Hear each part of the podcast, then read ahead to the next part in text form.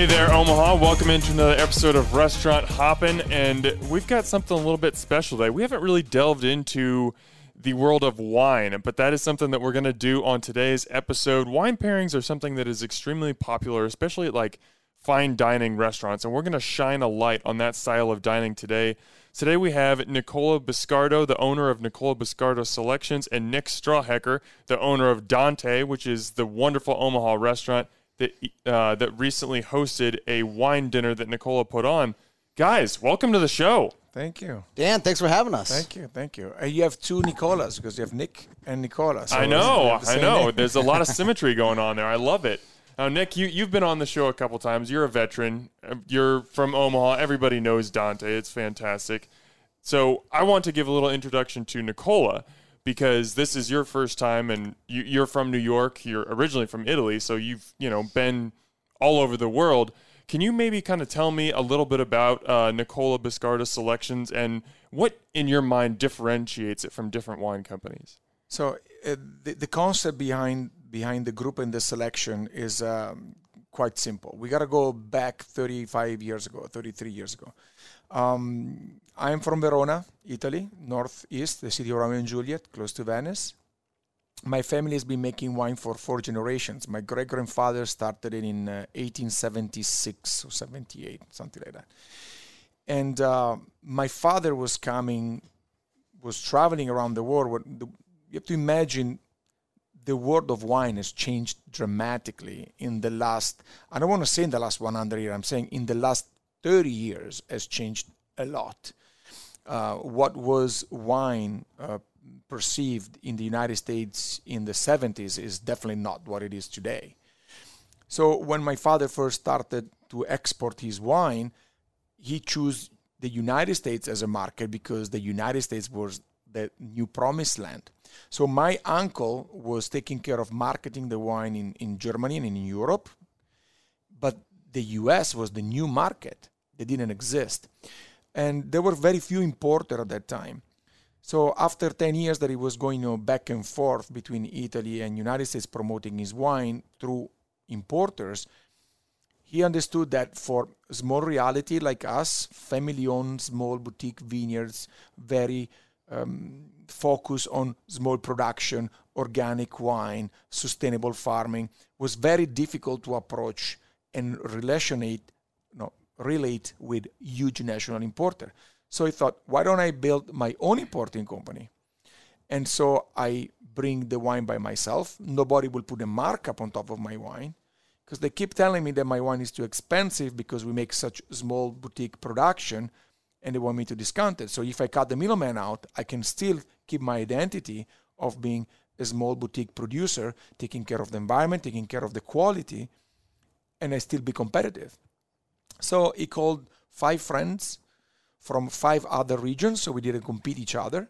So we were the guy from Veneto, then he got another winery from Trentino Alto Adige, one from Piedmont, one from Tuscany, one from Marche. So six friends, literally, that uh, decide to self-import their own wine, and they were the first one to come up with this idea. Now there are other companies that grow up, but in 1987 we were he was the one to come up with this idea of self-importing wine. And uh, at that time, the company was called Con Export because being Italian, we didn't know that con is not a good thing.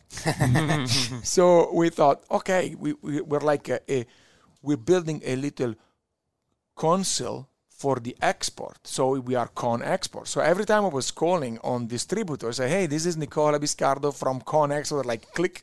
like, Who's this guy trying to sell? You know, it's like selling drugs or something.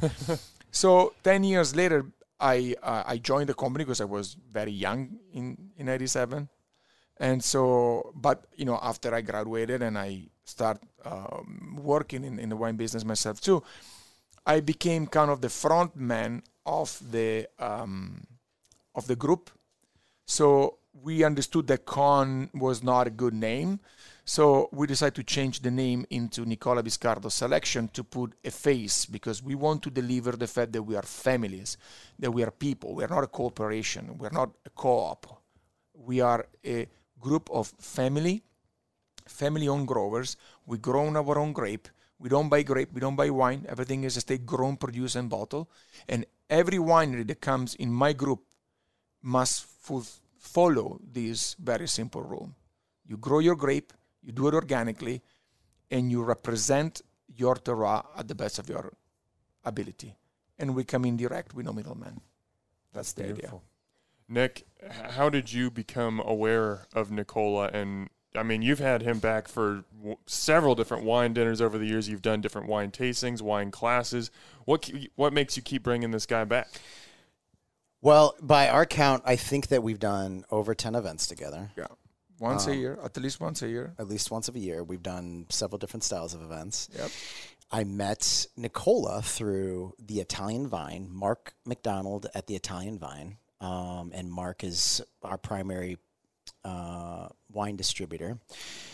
And the Italian Vine focuses on, well, obviously, wines from Italy, but they have wines from other places as well. Mm-hmm. Um, it was a natural, I should say, the Italian Vine opened or started business in 2009, and that's the same year that we opened uh, that Dante opened. So uh, that was very natural.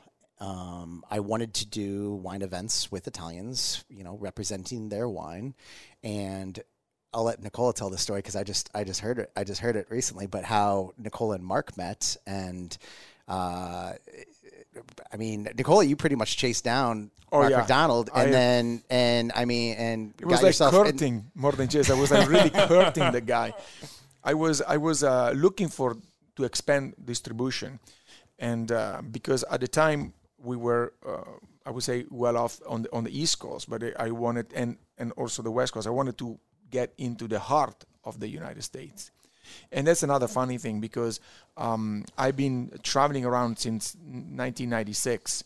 And at, at, the beginning, my father, that's another funny story, sent me to Albuquerque, New Mexico to learn how to barbecue. So he, he, he sent me to a barbecue restaurant called uh, Rob Ribs on San Pedro and Candelaria. I still remember it. And I was a young kid. My, my English was very scholastic. So he said, You need to go polish your English, um, cut the umbilical cord from your mom, and be a grown up man. And, and then you have to learn how to barbecue because I want to open a barbecue restaurant on the Lake Garda where we live because barbecue didn't exist in Italy. So at the beginning, I thought he was sending me to New York. I said, oh, I'm going to be New York City, blah, blah, blah. And I said, no, if you think you're going to New York to party with your Italian buddies and my money, ain't going to happen. You're going to be in Albuquerque. You'll be the only Italian in the state of New Mexico. And I'm telling you that there were no Italians in 96 in the state of New Mexico. But it was a great experience.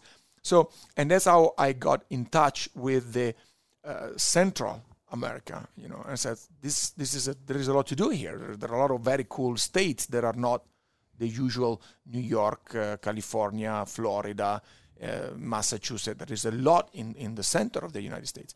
So I was looking for distribution and uh, I uh, I Googled it. That was the first thing. I, I Googled like Italian distributors in Nebraska, and the Italian vine came up. Like the Italian vine, that's gonna be my guy.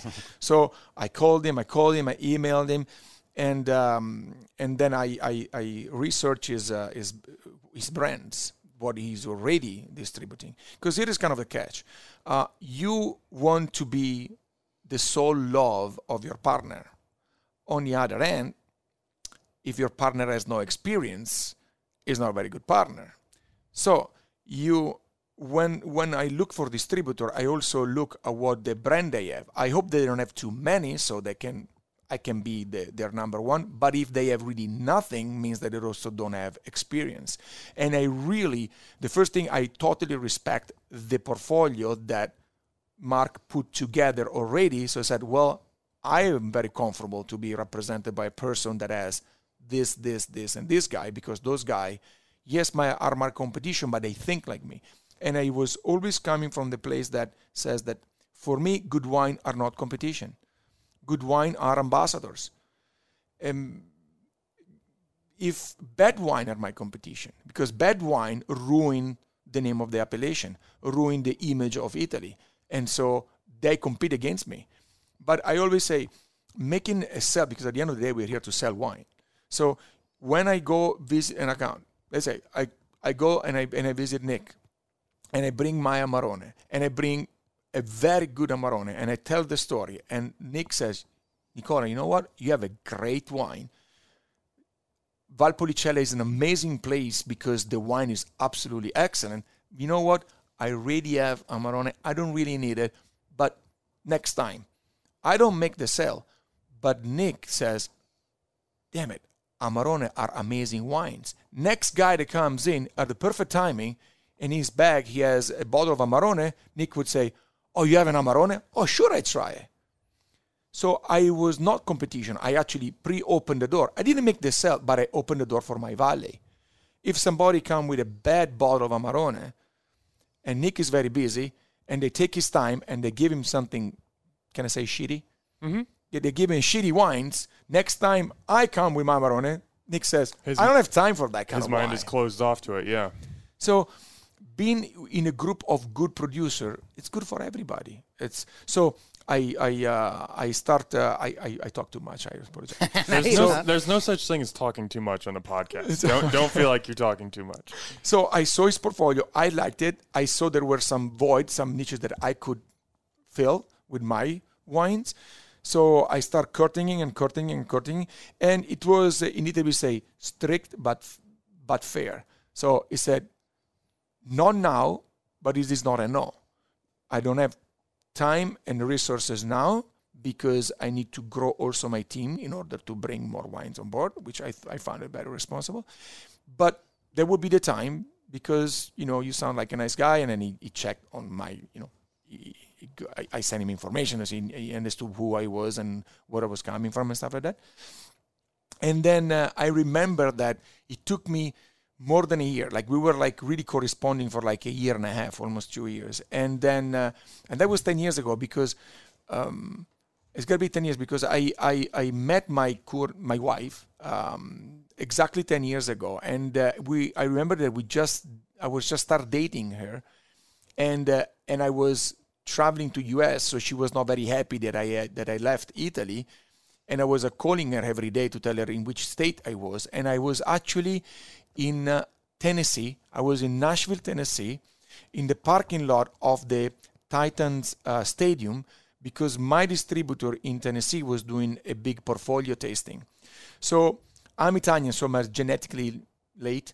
So I was late for that event. Yeah, I'm telling you, I was late for that event, and I'm in the parking lot, and uh, my phone goes off, and I see Mark McDonald, and I think, shit, I've been courting this guy for a year and a half. He calls me now that I'm late to my event. So I said, hello? said, this is Mark McDonald from the Italian Vine. I think we're ready for your wines here in Nebraska. Do you have a moment? I'm like, shit, like, sure I do. so, so I got very late, but uh, that's how uh, we all started. And it was, believe me, uh, w- I became, uh, I'm very happy to say that I became part of the family right away because we, we, I sent the samples to Nebraska, and samples are like kids. You love your wines, so you won't. I don't like to send samples. I like to bring my samples, and so I said I really would like to be in Nebraska while you're tasting my wines, and he said, "Well, if you're willing to do an investment to fly all the way here, you're welcome." And then, and then when I landed, he picked me up at the airport, and he said, "I know it might sound weird." but we talked so many times over the phone and you seems like a nice guy and i can actually see you in person if you want you can be our guest in our house and sure enough i went there uh, kim set the dinner and i presented my wine they have the kids morgan the young he has three daughters. She was nine. She was a babe. Now she's 19 she's a woman. So like i really i was part of the family from the day, day one and i'm very very proud of it i'm very honored also. That's really cool, and I'm I'm so glad that that partnership happened because clearly, you know, you guys have done a lot of really cool things together, and and I can attest as someone who just attended the the latest wine dinner on September 15th. This is a good partnership. Some really good things are happening. Nick, Well, Nicola. So there's a there's a there's a few things at at play here. So first off, Nicole, like our values are very similar. We're from two. I mean. Two different places, but very, but at the same time, we just have we have very similar values, and the same things that are important to him are important to me and are important to Mark. There are there's big companies, big wine distributors in in the state of Nebraska and Omaha that we could that we could buy wine from. Just to kind of expand on Nicola's point about what he was what he was saying with Amarone. You know, maybe you taste a good one, maybe you taste a bad one. So the fact that Mark's portfolio with the Italian Vine, it's I mean it's a, it's a good portfolio, but every single wine has been chosen for a purpose, and he only has wine on his on in his portfolio that is available to me and his other clients that he has specifically chosen for a reason. So, and it's the same if you if it's the same with me um, with my ingredients. So my olive oil I chose for a very specific reason. I I tasted 20 olive oils and I like this olive oil so I'm going to use that. You know what I mean? It's the same with the farmers that I work with. Uh, for example, you know, Dean's chickens and you know his Plum it's, Farms, It's yeah. the exact it's the exact same thing. We're smaller. I'm a smaller restaurant. We're not a chain. And we care. We got one place, you know, and it's in Nicola's a smaller. I mean, Absolutely. Small wineries, very mm, dedicated, and, and, and, and we but care. very, very focused. very focused, very very focused, and and you you must care. Uh, it's funny. I, I just said it during a, a, a meeting that I was a few minutes ago, and I said when you suggest something with genuine passion, people believe it because the genuinity of the passion is transparent, goes through your product and and that's why we we, we we we do so well together because I love every time I go to eat at Dante I'm like I'm super happy. As a matter of fact, I this time for the first time I brought my wife with me and I said you have to taste the food at Dante.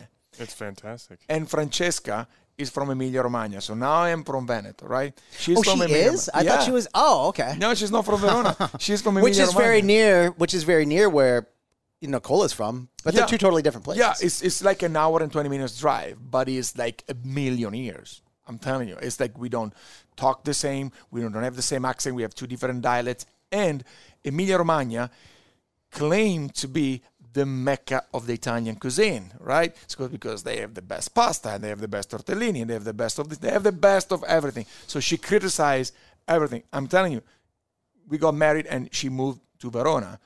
The first three years was like criticizing every single food that she got on the plate because oh, in Emilia Romagna we do this, we do that. so and it's like right down the street. oh, I'm telling not yeah, far. It's not far.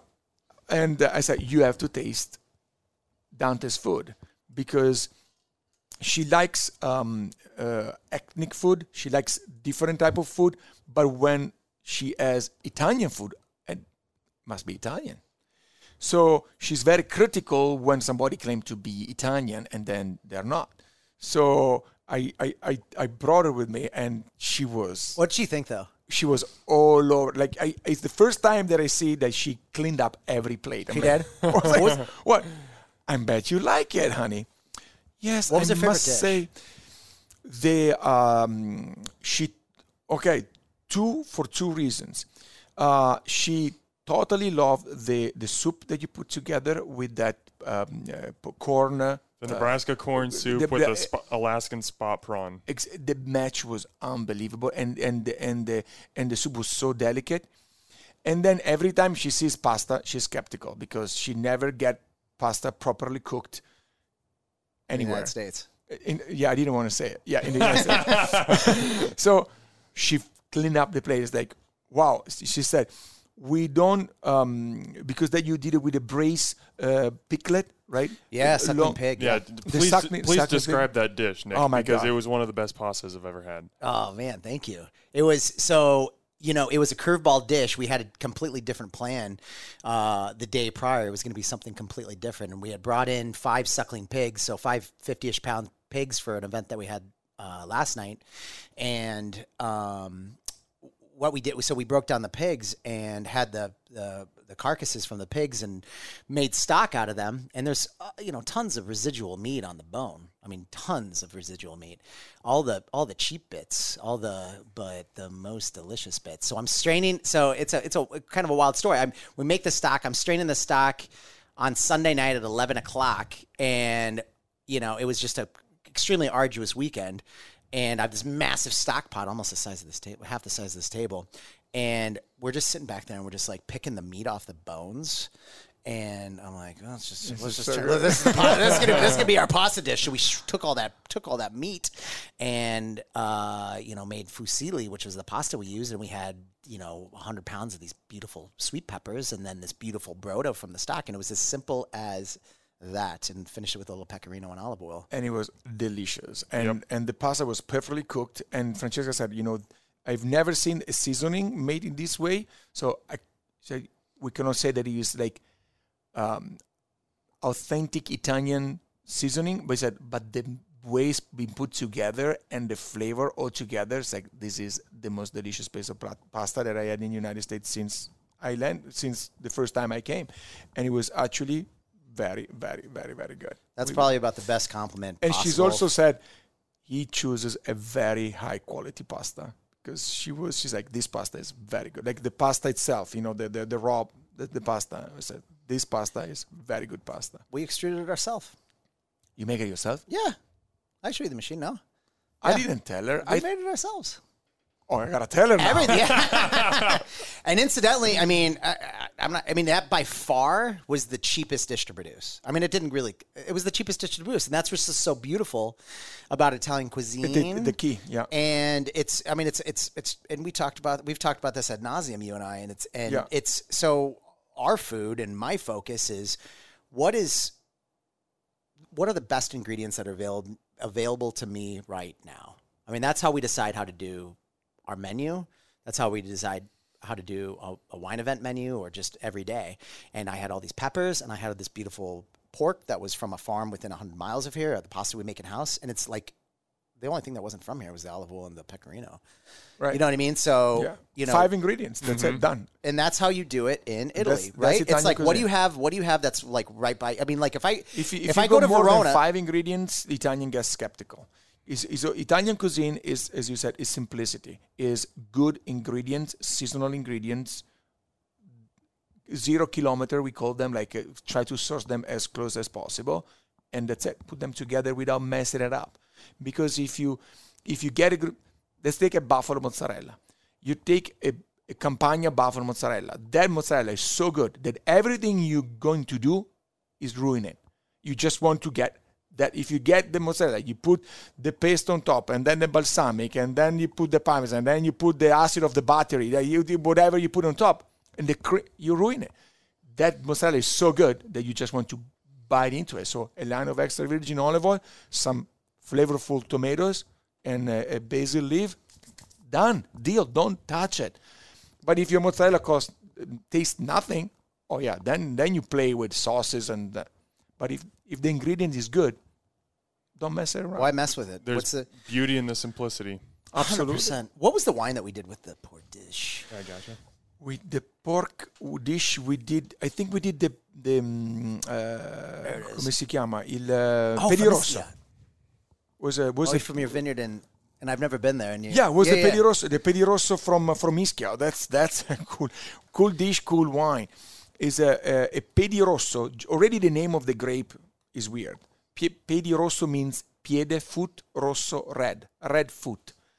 So they call the varietal red foot, but in their dialect they call it pere palummo, which actually literally means the feet of the pigeon, because the stem that holds the cluster together, instead of being green like any other varietal, is actually red. And the berries are attached in group of three. So it looked like the three the three finger feet of a pigeon that has purple feet. So they call the varietal pigeon feet or red feet.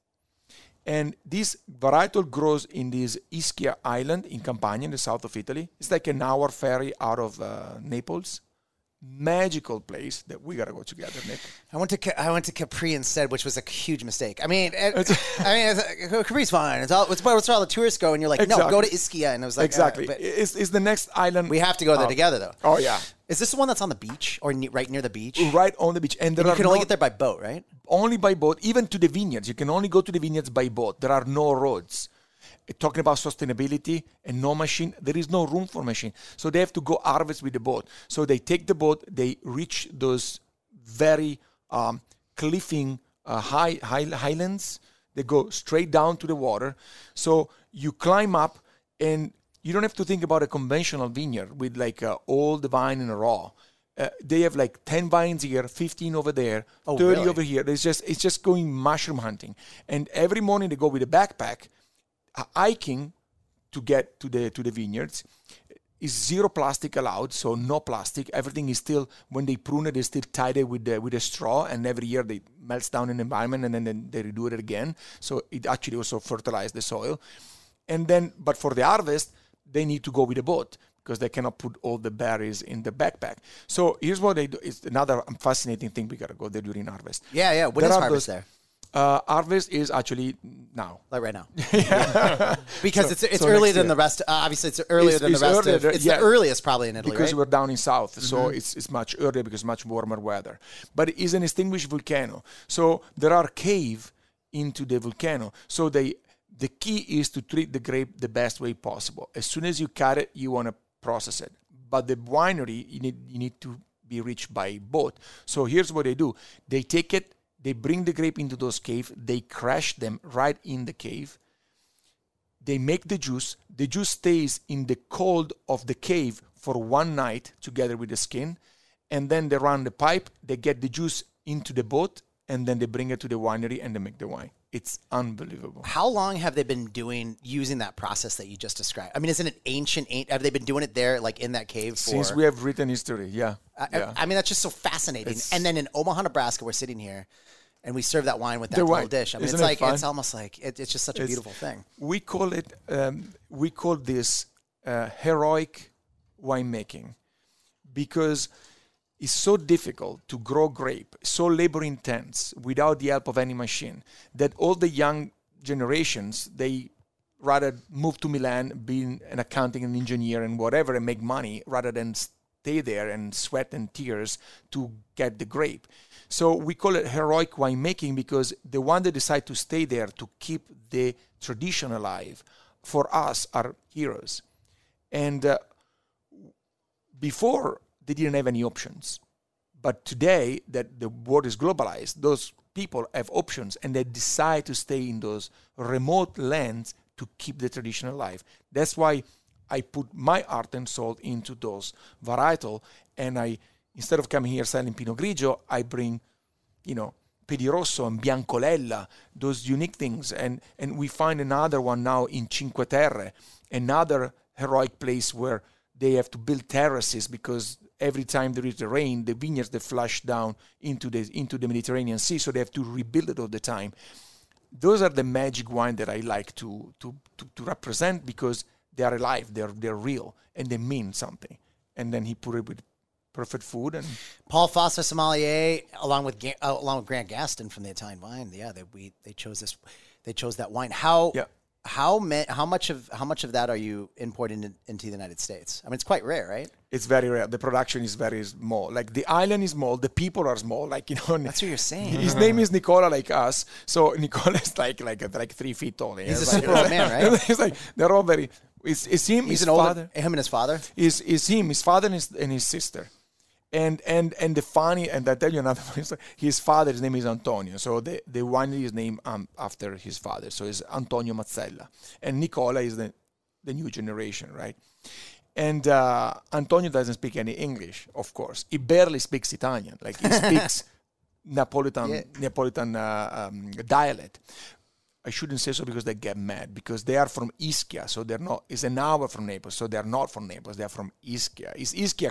It's Naples County, but people from islands are very proud. So, no, we are not Neapolitans. We are Iskitan because we are from Ischia. I'm like, okay, fine, whatever. Sounds the same to me, but I cannot say. Anyway, so he, he doesn't speak any in, any English, but when you go there, he start talking to you like you are fluent Italian speaking because he wants to be the one to explain you the things. He doesn't want me to translate because, of course, me, I don't know anything about Ischia, right? So I cannot. Exp- he has to explain you, but you don't understand, and he doesn't care. He keeps talking, and every time say, uh, "Mr. Antonio," I, I call him Anto. Anto, he doesn't understand. oh yeah, he does, he does. He does. In Italian, he said, "No, capisce, capisce, capisce," and he keeps talking and talking and talking, and you nod because he's such a nice man, and you're like you keep nodding, but you do not understand, and he keep going and going and going. So you basically are trapped there for like three hours with him telling you everything about Ischia, and you're like, what is this guy talking about? it is, is the funniest thing ever. It's, I love I love these guys. Are very genuine people. His fingers are like the size of two fingers of mine. Like people that you can tell that are people that have been struggling all their life. And today they are the most famous producer on the island. Some of the most famous producers in Italy. They won best Italian white wine for two years in a row. Super humble. They still go working in the vineyards themselves every day because nobody's allowed to go touch the vines. And the guy doesn't speak any language but his own dialect and he's going to entertain you for all the time you want to stay there. This right here is what I love so much about wine dinners is because someone like me, I'm a complete wine novice. I know very little. For the most part, I could close my eyes and just point to a wine on a list and say, "Give me that," and I won't be able to tell the difference between other things. I think when when you come to the table and you are able to tell that story about the wine and tell about the people who are harvesting it and everything, that just gives such a new appreciation and understanding to any diner, but especially someone like me who doesn't understand what they're drinking so much. is just like, whoa, now I have a sense of, of what's going on here. And I think that's so cool. Can you maybe just talk a little bit about the importance of telling that story behind the wine and how understanding the history makes drinking it all the more pleasurable? Absolutely. Um, because you, you just said the perfect point. Um, is the connection what matters? Um, the wine can be the most difficult thing in the world, but actually is the most simple thing in the world. And and my old uh, um, point, my old strategy, and the reason why I call myself the, the Italian wine ambassador, my point is always to make wine simple and connect people to the wine. Because if I tell you the story of the wine, you feel the connection, you understand the wine, and you enjoy it.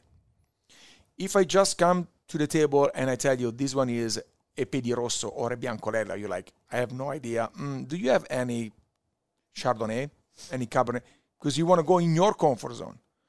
But then it takes me literally nothing to just give you few points about this island, the way they do it, that your mouth is already watering. You can wait to try it. And then you try say, wow, this wine is good. And I would have never tried because I thought that I should have known what it was before I tasted. You don't have to know what you taste. You just have to taste it and enjoy it and be open minded and be willing to um, enjoy the passion that run through this product. Same thing with food. But that's why the connection, the story, the history is fundamental to put people into their comfort zone. That pairs perfectly with something that I wanted to ask about, and that was the wine that was paired with the dessert, Nick. It was a Moscato. Mm, yeah. And I'm not normally a big fan of Moscatos because I, I think they're super sweet. Like, that's not really a flavor that I go towards. But Francesca came to the table and she's like, this Moscato is very different. There's actually no added sugar to this, like you would expect from. Uh, you know, from a Moscato you might get, get from the grocery store. You can buy Moscato at Casey's at gas stations now, which is very sad. But. Exactly. But she's like, all the sweetness in this Moscato comes from the grapes themselves. And she kind of explained the process a little bit. And as I drank it, I appreciated it so much more because I was like, she's right. There's no added sweetness here. Like you can taste the tartness of the grapes, and there there is that sweetness from the grape, but it's not overly sugary. And just having that knowledge made that wine so much more pleasurable. Absolutely, absolutely. And one thing that you, uh, I don't know if you if you know about about Moscato. Uh, Moscato is aromatic grape.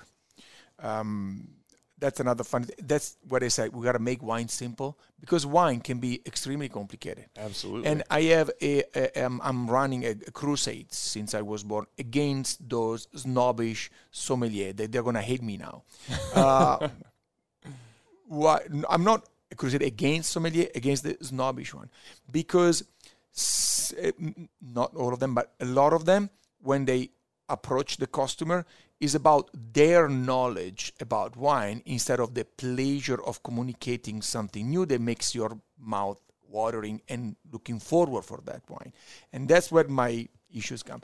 So, but wine can to be expand, complicated. To yep. expand on that, I couldn't agree more with you. Um, there's nothing, and I'm I'm not a wine expert. I, I know more than most, I suppose, just because of my. But but I'm not but I'm not a wine expert by any means. And there's there's nothing more of a turnoff when you know you're ordering a bottle of wine. You're at a different you're at a restaurant, and you know clearly maybe you don't. They, a wine a sommelier know you can tell immediately if somebody knows what they're talking about. Oh, yeah. It's very very clear, and um, you know, let's so let's say I'm with somebody and my and the, the guest that I'm with, you know, orders the wine, but they clearly, you know, maybe they don't know what's going on, and then the sommelier will, well, then it sat in, you know, this, you know, it sat in this tank for however long, it aged in steel, blah blah blah, all this technical like stuff that doesn't mean anything, but then like Nicola tell. Instead of that, tell a story that is just fascinating about the people that craft the wine and where, like the story you were telling about the wine from Ischia that we that, you just told, I mean, I could completely visualize that. Completely visualize. You're talking about the man's fingers, and you know what I mean, and how, and and I'm like, and that's just that's just amazing, absolutely amazing to me that uh, we're able to consume that here, and that and that is that's passion. You know what I mean? And that and that that's that's inspiring. And then you're tasting it with this pork that we have from 100 miles. You know, it's just so it's so beautiful as opposed to all the technicality of it, which is ob- obviously very important, important and, and, very and very very interesting I mean, to some people, yeah. but not most. No, it's it's, can be engaging for 5 minutes, yeah. but then then it becomes sterile because then you know we can talk about you know tannins and acidity and pH and then this is like a 6.2 that is 7.5 numbers. Mm-hmm. Mm, they're, they're, they're cold, but, but life is, is warm. So you want to talk about the life of the wine and the life in the wine instead of the chemics. Because at the end of the day, it's chemics. At the end of yeah. the day, it's all chemical reaction that happen in the grape and also that happen in your mouth. Because when we're enjoying the food and the wine, it's all about the chemical reaction that it happens between your saliva and the, the masticazione. How do you say when you the chewing? Mm-hmm. You know, mm-hmm. the, so it's, it's all chemics at the end of the day but then gives you pleasure. So let's talk about the pleasure instead of talking about the chemics. In my opinion, it's much more fun. Mm-hmm. But if you want to technical for a second, the Moscato, the reason why you like it so much, I said I don't want to be technical, but one of the things that not many people know is that I told you the Moscato is an aromatic grape, but it's a very delicate grape. And what you want to preserve are those direct aromas. The aromas are the flavor that come directly from the grape. Meaning, if you walk in the field of a cabernet and you take a berry and you eat it, you, you, you will taste the grape, but you will not feel the flavors that are in the wine, in the wine cabernet. The wine will develop those flavors during the fermentation, the aging, blah, blah, blah. The aromatic grapes are able to transfer the flavor of the grape into the wine. Those are the aromas. So, literally, if you walk in the vineyard of Moscato right before harvest, when it's ripe, you can smell the same perfume that you get in the glass. It's unbelievable. And if you eat it, it's the same flavor of the wine. And that's the beauty of Moscato. Now, the key component is how can I, can I preserve that flavor as naturally as possible and not in a fake way, sugary, syrupy way? Well, they take the grape, they make the juice, but they do not ferment it they keep the juice, grape juice, all the way to the moment they need it to sell the wine.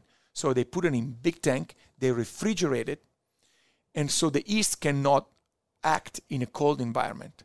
So this one is literally wine grape juice and keeps all the aromas of the grape juice. Then they needed to sell some wine, they take a portion out, they ferment it, and they sell it right away. Is that pretty typical of Mosca- of of, of The- sexy Moscatos? That's the different. The good producer, that's what they do. They spend all that energy to keep it cold, to, to keep it juice, and only on demand. Like uh, now we are uh, basically close to harvest for the 2021, but the Moscato 2020 that we shipped from Italy in, in August fermented in July. That's didn't, amazing. didn't ferment in September of last year. So they was sitting in a cold tank and for eight ten months. so we have the freshest flavor of Moscato possible in the most natural way. Moscato is funny because a lot of people like put their noses up at Moscato anymore because it's like, man, Moscato, you know, you could buy it at Casey's. And so one of my first, when I was 20 years old, I was at a, I went to uh, culinary school, my second, my the Italian culinary school in the Piedmont region. So northern, it, well, the same place where well, obviously where this Moscato's from, and uh, in a small, Yeah, small nor- town nor- northwest of Italy, close to. on Uh, the French border.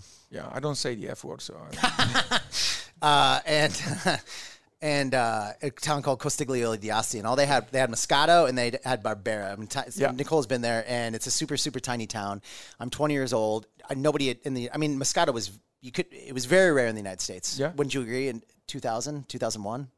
I mean, it's just like yeah, well, Moscato had a decline because at the beginning in the 70s was a wine that was invading the US because it was sweet and easy. Mm. But then, as soon as the American palate, uh, um, how can I say, um, kind of figured it out. figured out, it. they became snobbish towards Moscato, and Moscato disappeared. but that was after 2000. That was And, that and was now it's coming back. But so about the smell, like I the Moscato we were drinking there, I can still I can still I can still smell it. It smelled like a pear. Yeah. I mean, like you crack into this bottle, it smelled like a pear. And you know, at dinner every night, at we Pear, white peaches and pear, pears. yeah. Oh my gosh, this is absolutely magical and beautiful. Oh yeah, yeah. It's it's, it's like the freshest thing you can have, and actually, um, it is it is a in a, in a circle of life. No, you you you you grow up, you born, and then you start you do nothing. Then you start playing with toys, and you have so much fun, and you have your favorite toy, and then all of a sudden that toy you lose interest, and then you find another toy, and then and then you keep growing and growing, and you keep changing your interest, and then you get to a point that you look back, you realize like, shit, I should have left. That That's why it was kinda cool. That, was kind of cool. so same thing is with the with the Moscato. There are certain varietals that people just they are how can I say propedeutic to um, introduce somebody into the wine world. Then they have their reaction like, oh, I'm too good for school, so I'm not going to drink that wine anymore. And then they got even more sophisticated and then go back. Like, you know what? This varietal is actually really cool. It's very worth it to drink Moscato. I'm on the swimming pool. It's warm day. I have a nice fruit salad.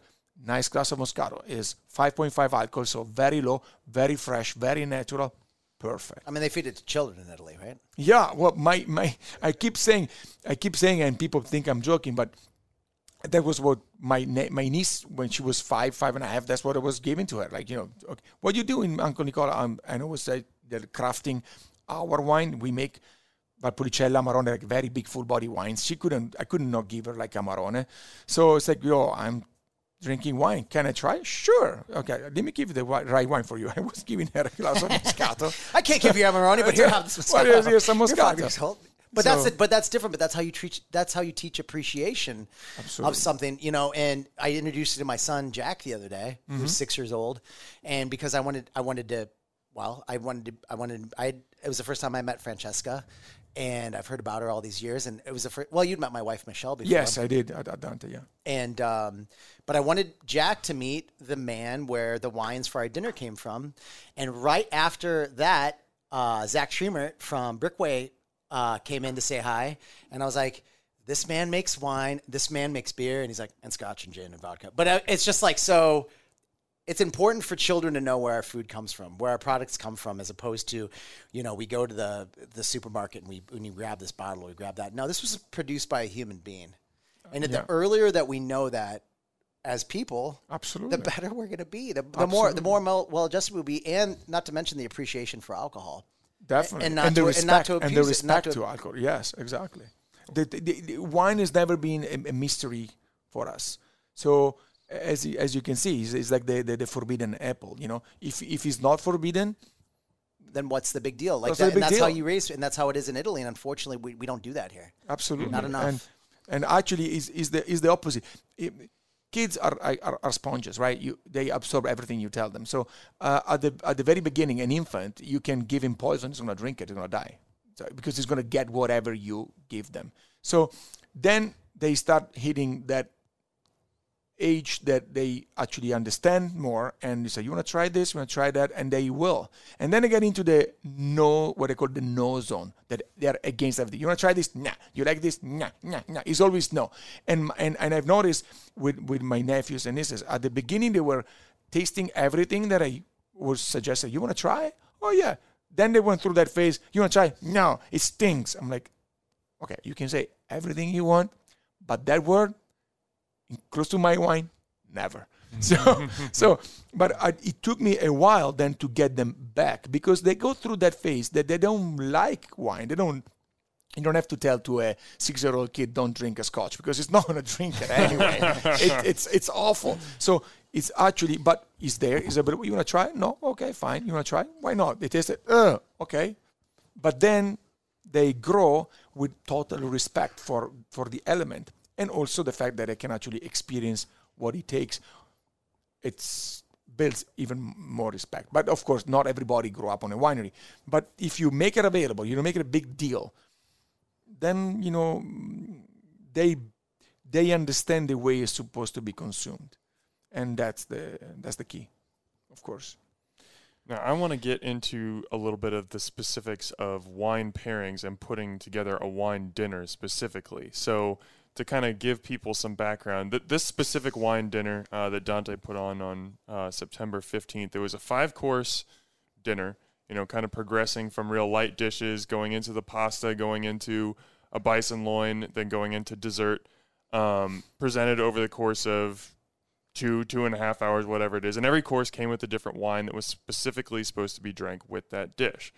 So, what I want to talk to you about, Nick, is when you're crafting one of these dinners, and you have a lot of experience doing this, are you starting with five wines that Nicola brings to you and he says, I'd love to feature these? And so you're like, okay, I need to create five dishes that pair with these wines. Or are you starting with five dishes based off the local ingredients or what's freshest right now, or maybe what you're excited about, what's in your mind, and then you're finding wines that pair with those? Which which direction do you start in? The um, the focus is almost always on uh, seasonal availability right now at that time in, in Omaha, Nebraska. So it almost always you know kind of starts with the food and okay, we have. I mean, for this one example, I mean, it's the end of the summer, so it's it's end of tomatoes, it's the end of peppers, it's the end of all these things. So that part makes it kind of easy. You know what I mean? Um, now, when you're talking about like January, February, and trying to put together a menu that's based upon seasonal ingredients in Omaha, Nebraska, it's a little harder. I mean, um, I'll never forget what you said last time about Nebraska tomatoes in the winter. you're just like never. yeah, I mean, if it, yeah, I mean, I could, I could. I, I, don't, I don't want to go down that rabbit hole. Again, yeah, yeah. Uh, but um, so yeah, we always start there, and then we kind of de- decide on kind of what focus, what haven't we done recently, exactly. what would what would interest the people, exactly. what would what would get people in here. And Nicola Biscardo, the the amazing thing about Nicola and his wines is that he has he represents almost all, as he just as he told us a little bit ago, he has he represents all of Italy. Yeah. So 33 wineries in my group now. 30 soon soon 35. So there's going to be something with with uh, with his wines some, for sure the match. And then another thing with Italian wine that is and I want you to t- I want you to tell tell Dan about something that you told our staff the other day. But uh, so one of the great things about Italian wine is Italian wine is meant to be eaten, is is is, is meant to be enjoyed with food. Mm-hmm. And as opposed to when you were talking about, you know, Pinot Noir, for example, talking about California wine, it's like you, it's pretty one dimensional. Generally speaking, you have a big red wine from California. That's gonna that's gonna punch you in the face, and that's gonna take over the, that's gonna take over that whole course. Absolutely. Period. Unless it's like a it's true a, a piece of meat, a piece of steak, you know, which is which is fine and that's fun, and there's a place for that too. But um, yeah, you're absolutely right, and and and going back to your question is is like most of the time you start with the food and then you match the wine because is the wine that complement the food has always been seen like that. Um, it has a long historical and political reasons um, mainly historical. Mm, why? Because these come from where food was not available. So now we we are very narrow sighted uh, we think that life is today but life actually we have like 3,000 years of written, written history that we should take into consideration. And for the longest period of time, wine was not really, excuse me, food was not really available because there were no machines. Because machines are they've been invented yesterday. Literally, we're looking like at the end of the mid 1800, which in the course of history is literally yesterday. Machines got into agriculture for real in the 1900. By the time they, you know, they invented the engine and they built it in a machine that was actually usable by farmer was the, like the, the 1900. So literally in in the course of the life of my grandfather. So really not yesterday. This is to say that until then, growing any type of crops, any type of food was a lot of human labor. Growing the land was hard because we have no tractors, we have no machines, was all by hand. So there was a lot of energy consumed, but not a lot of energy available. So the issue back then was not going to the gym and burn calories, was finding calories. So the wine was a fundamental resource of calories in order to survive. So the little food available was matched with the wine to get enough calorie to survive. So the wine was always matching the food. Then the society got more advanced, more advanced, more refined, more refined, and the, and the wine got at the same time more refined to match better and better the food that was available. So usually works this way: food first, wine second. And going back to what uh, Nick just said about the difference between old world wine, there are 100% food wine versus new world wine. There are more fighting the food. And this is very simple to understand. Again, history t- tell us why.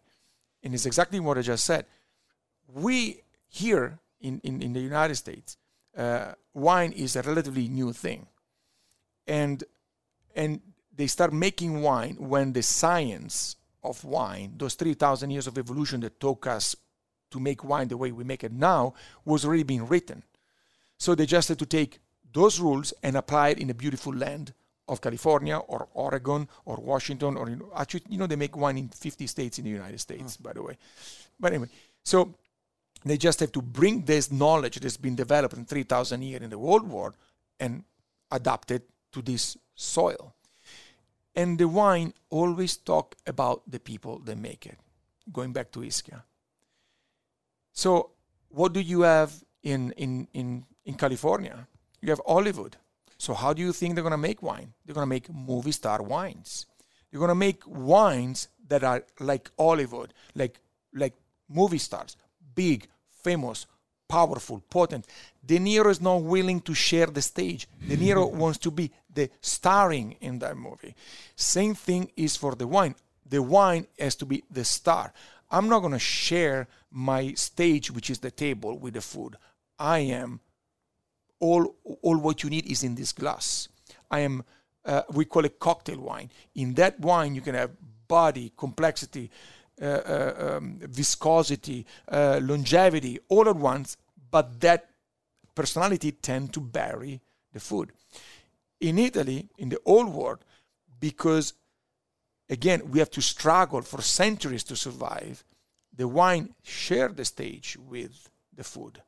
So the balance, the harmony happens in the mouth. So the European wine, the old world wine, they always have an exceed of something or a lack of something else. They match the food that you're actually putting into your mouth to find the perfect balance, the perfect combination. That's like the best explanation I've ever heard sense. for it. That's it makes that perfect sense. That's the best uh, explanation I've ever heard for that. And you, because of the four generations before you and before them, um, wine culturally is embedded. It's, it's inherent in you. It's, in, in it's, your blood. It's, it's, inside of you. It's inside of your family. and most in most Italians, so you so it's it's it's not just about the wine. It's about the harmony with the food, and then to California say, you know, say that you, you know, you're 30 years old and, you know, you have a bunch of money or you're 40 years old, let's say somebody, and then they decide to go buy this vineyard because they made all this money, you know, dot com, whatever. And, um, but none of that, none of that culture that you, none of that, nothing that was passed down from the generations before really understands what it's all about. They just want to create something that's Hollywood and bold and big exactly. and going to take over the plate, as opposed to the harmony that goes with the land, with with the food, and with everything. It's amazing to me. Mm-hmm. Absolutely. I mean, it's, it's it's a perfect way to, to tell the difference between between California and and it's not all like that. No, no, old world. And I would say old, old world, world versus and new world. New world. Yeah. yeah, yeah, absolutely, absolutely.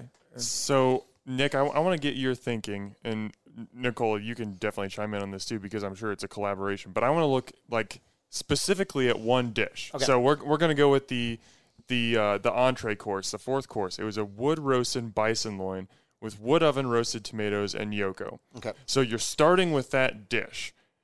Where do you go to select the wine pairing or what wine is going to pair perfectly with those flavors? Like just where do you even start? I wanted to start. I'll start with the with the protein itself. So with the uh, with the bison loin. So we know that we wanted to use um, Central Nebraska bison for. Shout out to them. Amazing is- company, great people. I mean, I mean, and you've had them on, and it's it's it's.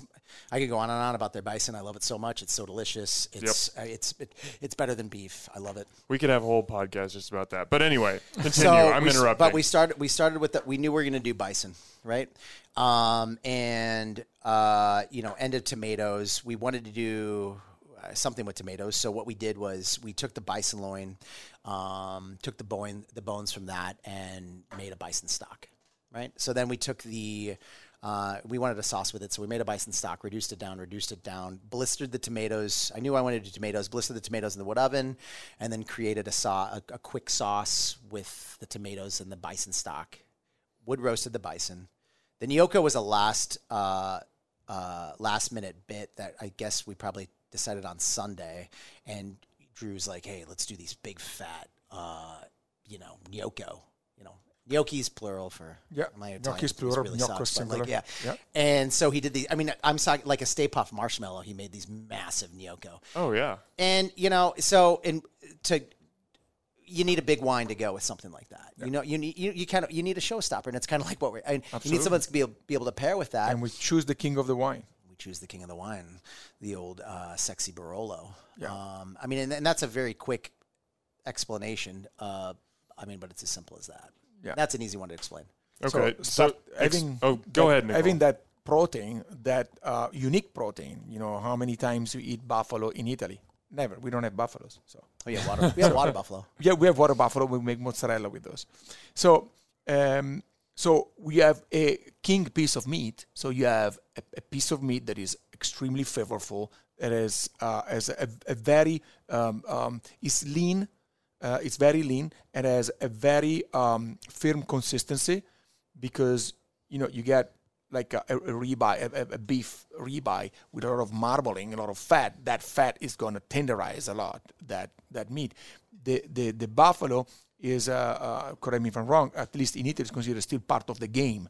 You know, it's, it more as more firm character, is more um, um, and and it's a firmer consistency, being also so lean. So we needed to match it with the wine that was a king wine for a king piece of meat.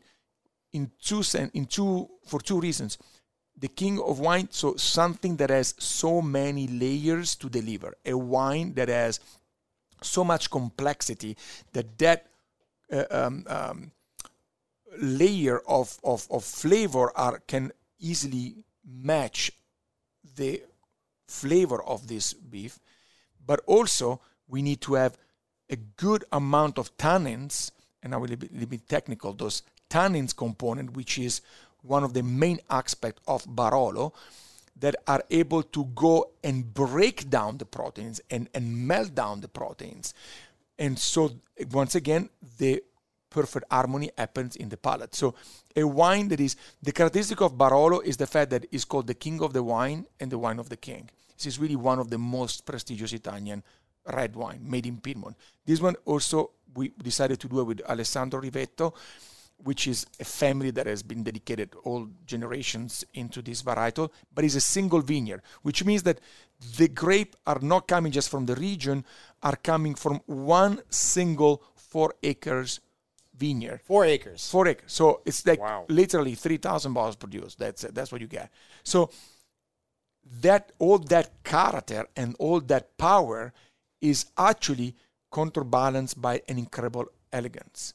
So you need, to me, with the bison was something perfect because you, You get like that this- pairing? Oh yeah, it's such such a unique flavor the bison, and and and and the and the uh, um, and the Barolo has that aristocratic flavor, but extremely elegant finesse. So it, again, it does not kill it, but he's going to break it down chemically. You also when so when when what we try to do is you want a little bit of not a little bit of everything. There needs to be some sort of focus, but it's like I don't want to do. Uh, and I say that, and we're going to do a Barolo dinner in two months, so that's a little bit different, I, I suppose. Well, kind of like you were talking about, like you like you did with Marc Vetri last year, the year before, when it was Yeah. all Verdicchio. We did And that's- 100% wine dinner based on white wine and that white wine verdicchio. So And it was a lot. It was a lot. I mean, it was a big one, right? I mean, like twelve was- courses or something. I mean, like of it was insane. It was a nine courses. It was nine courses with nine different verdicchio, all white wine. Already doing a, a wine event with white wine instead of red, it's insane in the United States because going back to what you said, I'm not going to drink Moscato anymore because after when people think that they know everything about wine, oh, I don't drink white. I like big, full body red. No, you like everything if you like wine, and you like what makes sense with your course. So already to do a wine dinner with no red was a huge challenge, and do it with just one varietal that nobody even know what it is. It was insane. but it's Marc Vetri. It's market sold out in two weeks. We sold out everything, and people went ballistic for two reasons. First, because the experience, the food was very good, and the experience was. But imagine people are like, how is that possible? That one grape, without blending it with any other grape, they come from the same winery, made by the same winemaker, They're all from the same place. same guy. He makes nine wine, one more different than the other. With no blend, it's all about the terroir. And it's like, how is that possible? This guy, the wine changes so much, and it's the same grape made by the same guy, and you go from welcoming, appetizer, every single course, dessert, same grape. That's like that's that's that's expert level, but that everybody would be would probably enjoy. Most guests would enjoy. They just don't. They just don't really. They don't about it, know. or they don't have They don't access know. to it. Exactly. This wine dinner was more, and the ones that we usually do are kind of something for everybody. You know what I mean? So, uh, you know, we had we had the, the sparkling rosé. Uh, yeah, there was. It's, it's, it's, had- a, it's, had- it's a couple- wine tour there's- also. there's It's a wine it's tour a wine tour with a, something for everybody, and then they maybe, you know, a lot of people I talk to them, they're like, you know, I didn't expect to like this wine at all, or Yeah. you know what, I don't like. Um, somebody told me what was it that they didn't like? Oh, peppers. Yeah. You know, I saw that and I was like, oh damn it, I hate peppers. You know what? That was my favorite. That was my favorite dish on the thing, and now I like peppers. So it's an opportunity for people to maybe, uh, you know, try something that they, think they don't like, or expose something to something that they've never been exposed to. Um, you know, we're going to do the best that we can do with the ingredient that we have and the wine that we have to open people's minds. Having Nicola there for educational purposes opens our minds in a whole nother way from a wine standpoint. absolutely. Just the access that we that we had for this one was uh, was incredible. Yeah, and that's another reason why usually when I do a wine dinner, I don't do winemaker dinner with just my wines. Um, and I always say for for two reasons. First of all, because I am the ambassador of all my wineries, so I gotta keep it fair with everybody. I definitely make enough wine that I can do a wine dinner from appetizer to dessert with my own production. But the point is that it has to be interesting. It's not about me. Like we, did, about we didn't do your wine on this one. We didn't do any of yours. Exactly. Yeah, I mean, It's not about me. and you sold them like they were yours though, because they are. Absolutely, I, they're my baby. It's about the experience. So for me, if every course is a different region with a different winemaker, you're not just gonna have food. You're gonna have a tour. You're gonna tour Italy. You're having you you every time I, I present a, a new one, I say, okay, guys, everybody in the bus. We have three hours drive, and like everybody like, what is he talking about? yeah, because we're going from Verona to Friuli. We're going from Friuli to Marche. We're going and, and then they visualize it. And you can see that they tell you, say, okay, we're going to cross the river here. We pass the Apennini. We, we pass by Florence. We cannot stop. We want to stop in Florence, but we cannot today. But I promise you, we will be back with the next course. And we keep going all the way to Naples. Now let's jump on the ferry and let's go on the island. People cannot wait to taste it. It's easy. It's Wine is easy if you make it easy.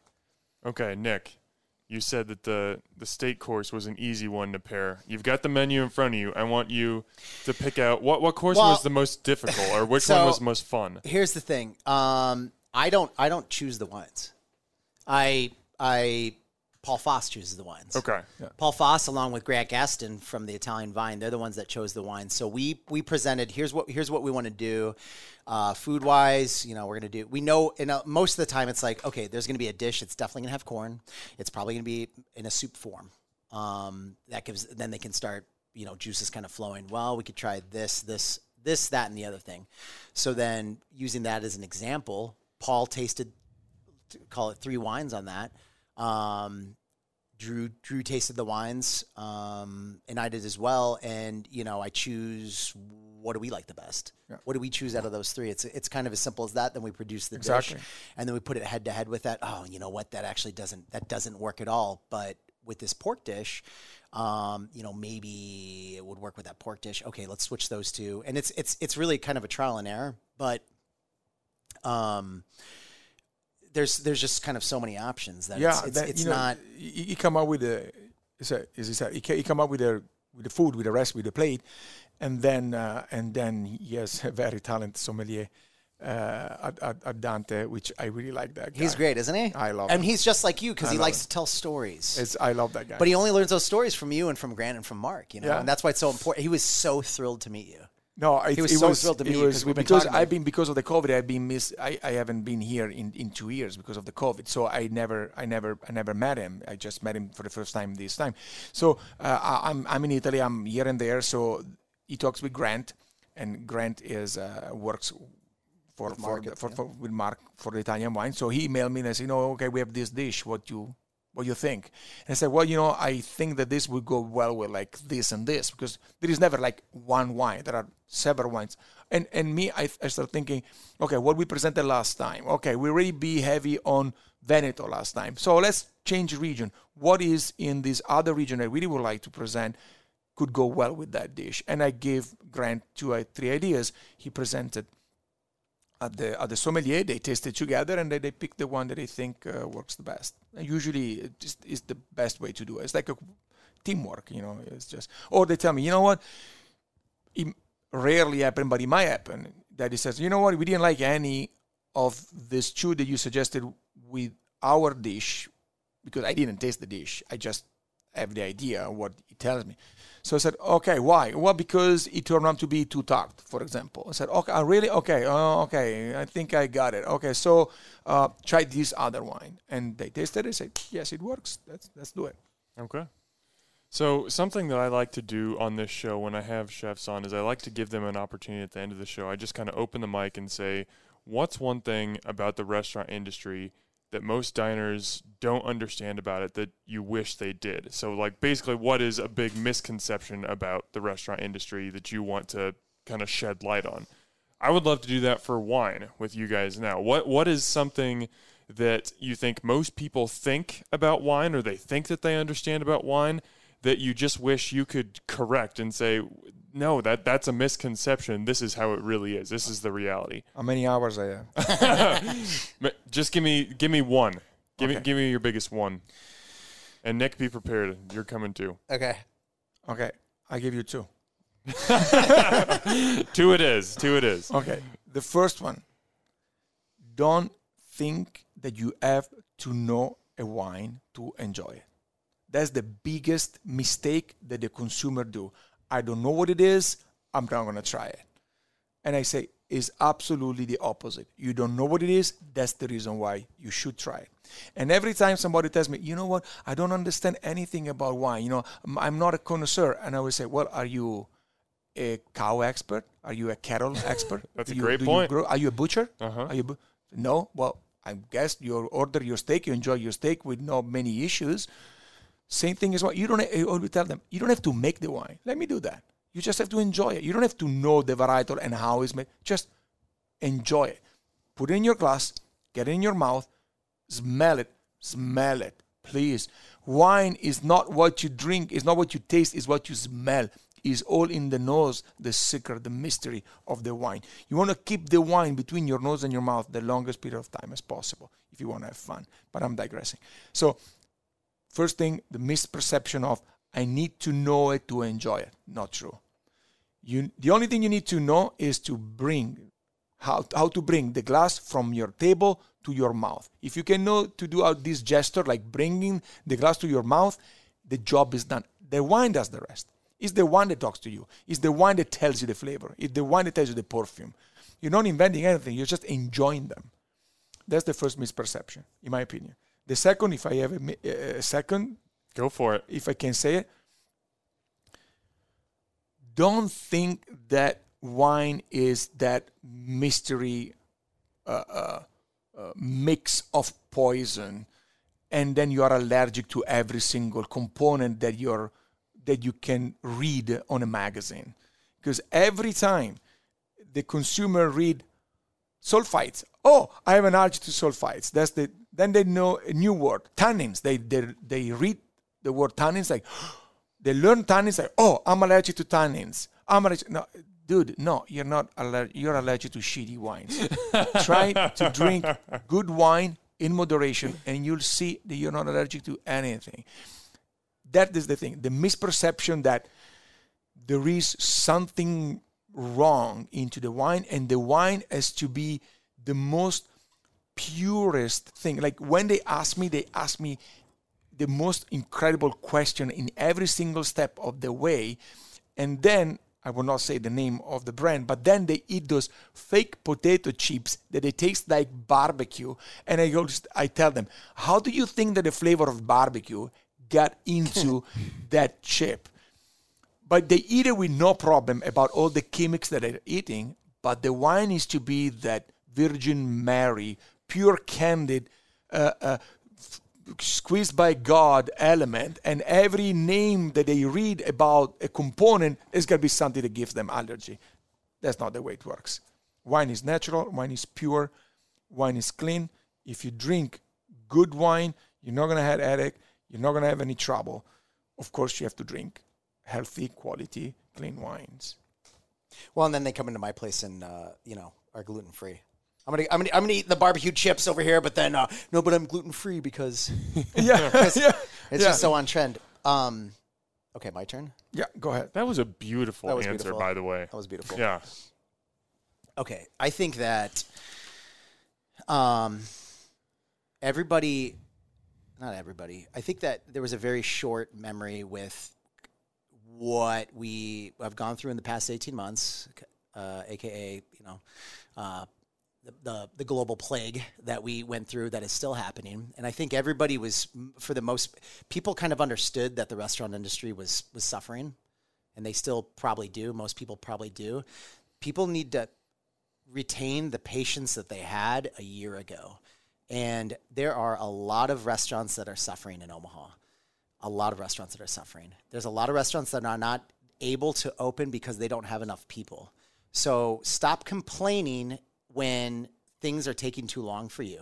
Stop complaining if the phone isn't ringing and you want to get your, you know, takeout order. Stop. And I'm, I'm not just saying this about Don. I'm saying this about everybody, Yeah. about about restaurant wide. And I, very good point. You know, because I'm look, I'm like, I'm reading a review and it's like, I, it was a, a Dante review, and I, I can't remember specifics, but it was just something about how it took too long and we weren't socially distanced and blah blah blah. Then don't go out. If you're so worried about being socially distanced, stay stay home. God Get bless carry out. you. It's so it's God bless so you. So annoying and it's like we have to support these restaurants blah blah blah blah. But it's like okay so we're supposed to seat it at a half capacity and then how am i supposed to pay my people and pay my it's like let's people let's keep the patience and let's remember that we're dealing with humans. Mm-hmm. And me and my staff and my producers and peers around town we are it's very very very hard. Very hard. everything is being rewritten. Like everything's being rewritten in this industry. Mm-hmm. And it's like um, how about just be patient and be kind? Um, and most people are. Most of our guests are great. We are very very fortunate. I am so fortunate with the guests that we have. But like just for that small amount of people that are like picking on jimmy john's because something took too long or or mcdonald's even eh, all of us we're in a bad place. Please keep on being patient. Please be nice to us Every and be, and be nice to our, Amen. my, my team members Absolutely. I agree 100% with you, man. every day on social media, I follow all kinds of different Omaha restaurants on Instagram, Facebook, whatever. Every day, I'll see one or two that say, "Hey, we're so sorry, everyone. We apologize for the in- inconvenience, but we had an employee get sick today. We can't, like, we just don't have enough people. We cannot staff Jenny today. Coco last we're week, I saw closed. that. Yeah." One of the best restaurants I would say in Omaha. Like it just it, it's happening to everyone. So yes, patience is absolutely at the pinnacle of everything right now, and I think Hey, get an extra glass of wine while you're waiting, and There you'll you be go. happy. Just hang out, be patient, and you'll be cool. happy. There be- you go. We're trying as hard as we can. Everybody is trying as hard. It's like, do you think that we this is how we want it to be?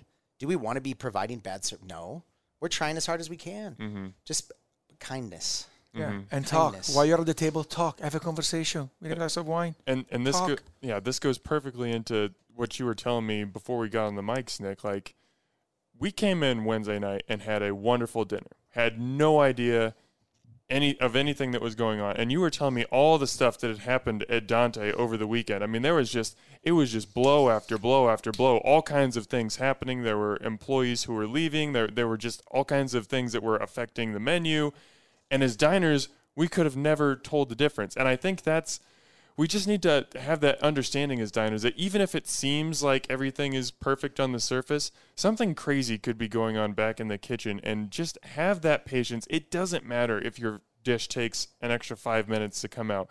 Enjoy like why do you go out to eat? To enjoy time with people. Exactly. Why do you go to a wine dinner? To drink wine and like have a coursed meal. Like how are you complaining about time during a meal like that? I just don't even understand.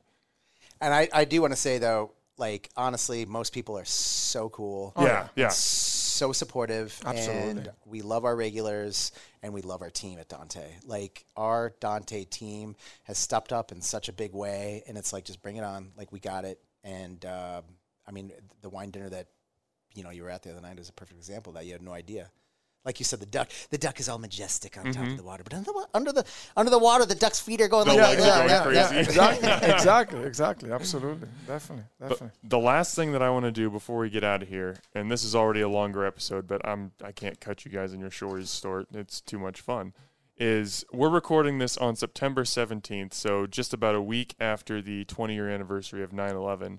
And Nick, you said that you had a a really cool story um, from that day, and so I, I don't know what this story is. I'm just gonna open it up and, and let you go here. What what's your story? I don't know if cool story, but like Okay, maybe but, not cool, But, but- I mean, but it's uh, it was Memorable. memorable. It was very memorable for me. So, that, it, and it and it and it's a tie-in back to with Nicola here, back to uh, back to Italy. So, uh, what was so September 9th of 2001 I had just moved back to I moved back to Omaha a couple uh, a couple weeks prior from Flagstaff Arizona because I was I was uh, headed to Italy to go to school in the Piedmont region like I referenced earlier so I remember Sunday night, September 9th, 2010, went oh, staying at my parents' house, went around the block with my dad, and we were talking about. I mean, you, you remember these things vividly when big things happen Right. in your life. And we went around the block and we had a talk. It was a, I mean, it was uh, beautiful weather out. Came home, and I'm giving too much information, but I remember I watched uh, uh,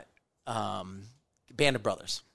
If you remember that show on HBO. Mhm, yeah. Band of Brothers first episode, September 10th. Uh, I my parents took me to Eppley to fly to New York City on September 10th um, because I was meeting with um, other people from my group that was going to the same other Americans from my group that were going to the same culinary school as me, and so we I flew into New York on September 10th, um, and I was headed to my hotel, which my mom wisely put me at a back when she did my travel stuff. She still does, but uh, and put me at uh, a, a hotel near JFK, which where I was flying out of, instead of the Marriott at the World Trade Center where she initially had me staying on September 10th. At the Marriott, which was obviously destroyed, and she decided not to put me there because she was afraid uh, that I was going to have to way too much fun in Manhattan and miss my flight the I next missed day. my flight. So we go. So I go to my little hotel at JFK, and uh, the dinner's at in World Trade Center Four, September 10th, um, at eight o'clock at a restaurant there, and I met up with with guys in my group and um, had dinner. And I was like, guys, come on, we're in New York, you know, it's.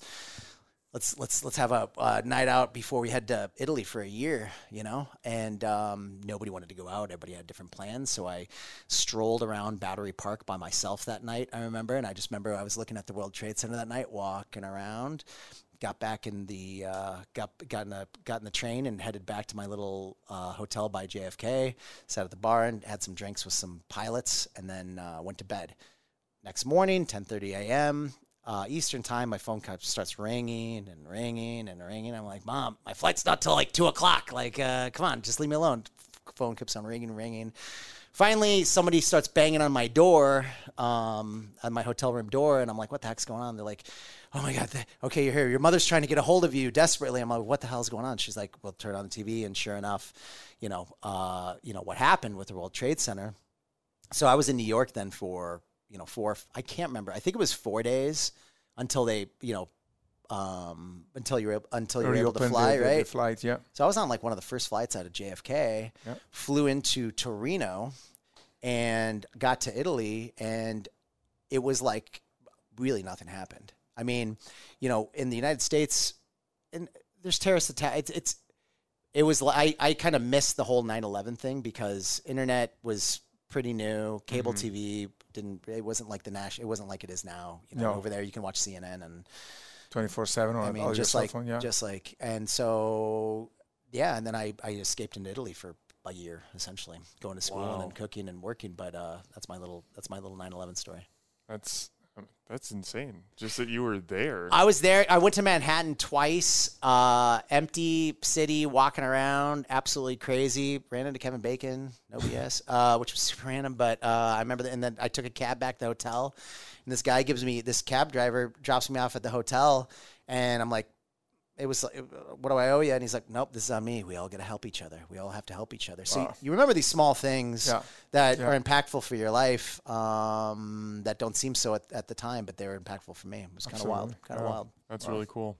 Well, I have taken enough of you guys' time. I got to let you get out of here. Nicole, I'm pretty sure you got another wine dinner that you need Yeah. to prepare for. so I really need to let you guys go. But thank you so much for coming in and giving me the time. I could have talked to you guys all day. It was just so fun to get the stories, to get the the the how behind the wine and the why behind the wine versus just, you know, the like you said, the um the science behind science it. Yeah. yeah. So thank you so much guys Thank for coming you. on Thanks the podcast today. Thank you for the opportunity. Pleasure, really, it was a lot of fun. Thank you. All right, Omaha, as always, thanks for eating with us.